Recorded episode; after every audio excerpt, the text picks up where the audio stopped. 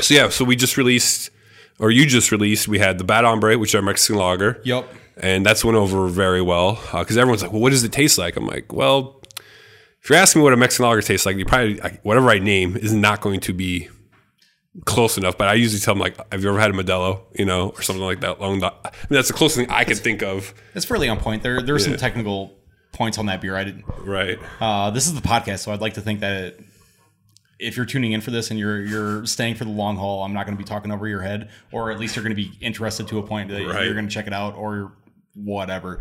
But um, Mexican lager is essentially a Vienna lager Americanized. Um, so when immigrants kind of came into North America, Austrian and German, uh, they took a uh, old school Vienna lager and kind of Americanized it, which essentially meant that they supplemented some corn into it and um, a couple yep. other ins and outs.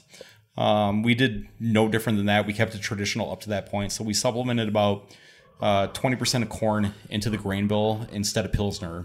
Uh, that's going to add a little bit of graininess. You're going to taste the corn. Um, it's going to add a little bit of sweetness as well. It's kind of like, hey, like you drink this beer, you're going to kind of taste a little bit of that corn tortilla chip. Or yeah, I, yeah, I get that for absolutely. Sure. Absolutely.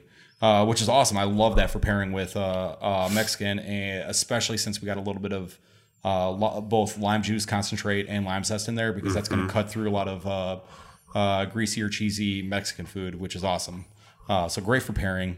Um, one thing that a lot of the Mexican beers do, is, or you'll notice, is they come in clear bottles. So you're going to kind of get that um, skunked mm-hmm. slash light struck slash three M B T characteristic.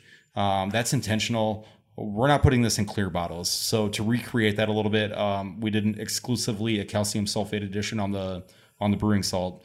That's going to kind of bring out a little bit of pungency, but it's a pleasant pungency. Right, yeah. Uh, I'm not comparing it to like cooked onion or garlic, but but like that is a pleasant pungency. So to put it in perspective, that's kind of what we were looking at doing with that. Um, and then we got some fresh uh, hand-zested lime in there. Uh, sometimes you pull a little bit of waxiness out of, especially a fresh hand-zested lime.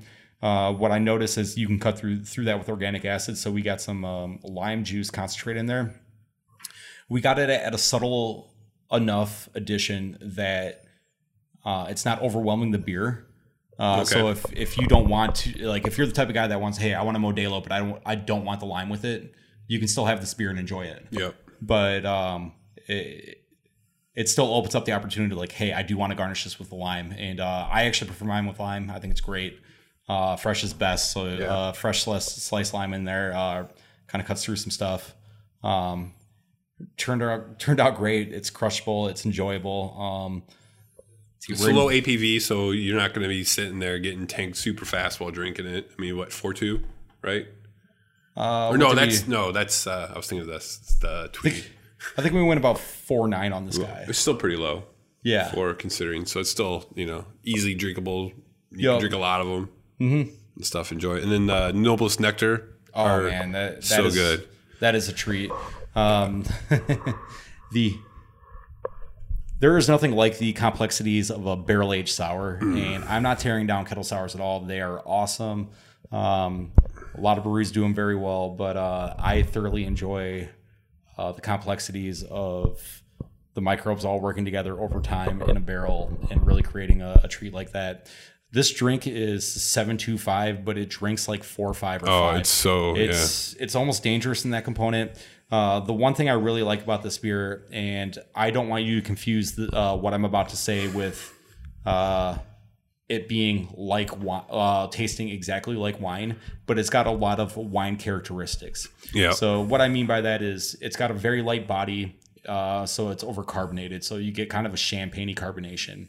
Um, it drinks like four or five or five, but it's seven, two, five. So it dries out your palate. There's a reason why people pair wine with food. Um, that's because it's a great palate cleanser. This is no different. This beer is meant to be paired with food, like through mm-hmm. and through. Um, the reason it dry, really dried out is because of the honey. Honey definitely dries out a product. Um, the honey characteristic, uh, that is kind of the key component with, with the honey addition. Uh, the main flavor components are coming from the, the wild yeast um, and the hops. So we finished it with some Nelson Sauvins. Um, we were already getting some some kind of white wine characteristics out of that foeder. Sure. Yeah, I can see um, that. And then Nelson Sauvin definitely gave it a grapiness. And the grapiness, I find, like, really melts together with kind of the funkiness of some of the barnyard from the Brett. Right. Um, but we have we have two Brett strains in the foeder. Wow. And uh, the second Brett strain is a little bit more ester forward. And right up front in the aroma, right when you pour it, you get that carbonation popping. Yep. Uh, for me personally, I get a lot of the mango, pineapple, like a lot of tropical components. Oh, yeah. And then as it warms up, you kind of get some of that uh, barnyard melting melting together with the grape. And that's and, what uh, that's why I love it for. I love the clump. Complexity of it, you oh, know. Yeah. I mean, it just sits there, and it just it's a be- it's a beer to it's, linger on. You know, you don't want to sit there and just be done with it in five no. minutes. Well, I mean, yes and no. Get two of them. So the first one, I right? You know, but no, I mean, I've given that to a lot, or a lot of people. You know, they come in, they're they've never been here before. Or they're like, I like summer shandies. I like three one twos. You know, I know those are like, you know, lemon whip, lemon wheat beers, or they're like, I like fruity beers. I've been giving that to sample. It's about fifty-fifty. You know, if you're not used to sours, it's still a sour, you know, at the end of the day, because it's American wild, yep. you know. So if you're not used to it, it's kind of different. But some people are like, ooh, that's interesting, because, you know, you tell them peach and honey, and they think in their brain kind of starts working that way, yep. you know. And again, it's like you said, it's got wine, so you're going to pull your own flavors. But you kind of tell people what to look for, and then they kind of make their own judgment afterwards. But yeah, I think people hear honey and they immediately think uh, sweet. The the honey characteristics really going to come through, and it's yeah. going to be sweet. I'm like, well, actually, it dries it out. Yeah. Um, w- which was kind of the idea. Um, I would love to see this beer back in the foeder um, after the Raspberry Lambic comes out, um, and I would like to apricot it aggressively. And I would like to talk to our honey suppliers uh, at Little Reds, who are incredible. Nice. And they know their product very well, and they grow their p- bee population. Uh, every year, from what they were saying, um, and see if we can work together with them and, and possibly do something in regards to save the bees. Cool. Um, so, awesome. Like, this is, as a brewer, you're looking way out there. So we're talking like, like yeah. two thousand twenty, two thousand twenty-one. So, but I mean, it's, but, it's how we have to plan. If you don't right. plan that far in advance, right, you have no beer to give people.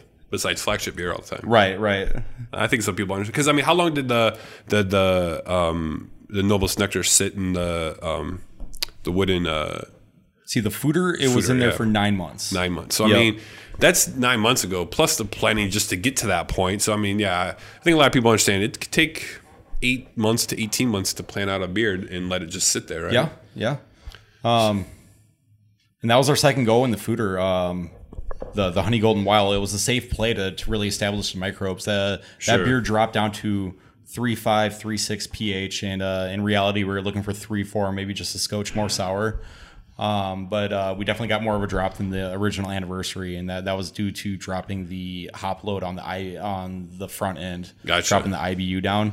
So now now that we're a little more established, we can start uh, increasing the hop load a little bit as we go. So the next beer in there, the Raspberry Lambic, uh, we got the I B U up to about ten or eleven. Okay. And um, we went real aggressive on the ras- raspberry.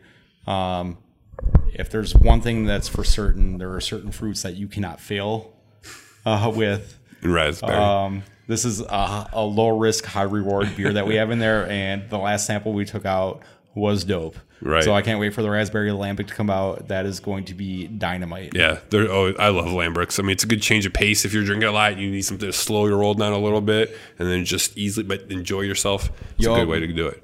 Awesome, man. Well, thanks for uh, stopping out today. And uh, for sure. I already oh, wait, hold on, hold on, hold on. There we go. I drink way too fast. He did. It's, it's, he did all the talking. It's so. Bad luck to right, plink and not cheers.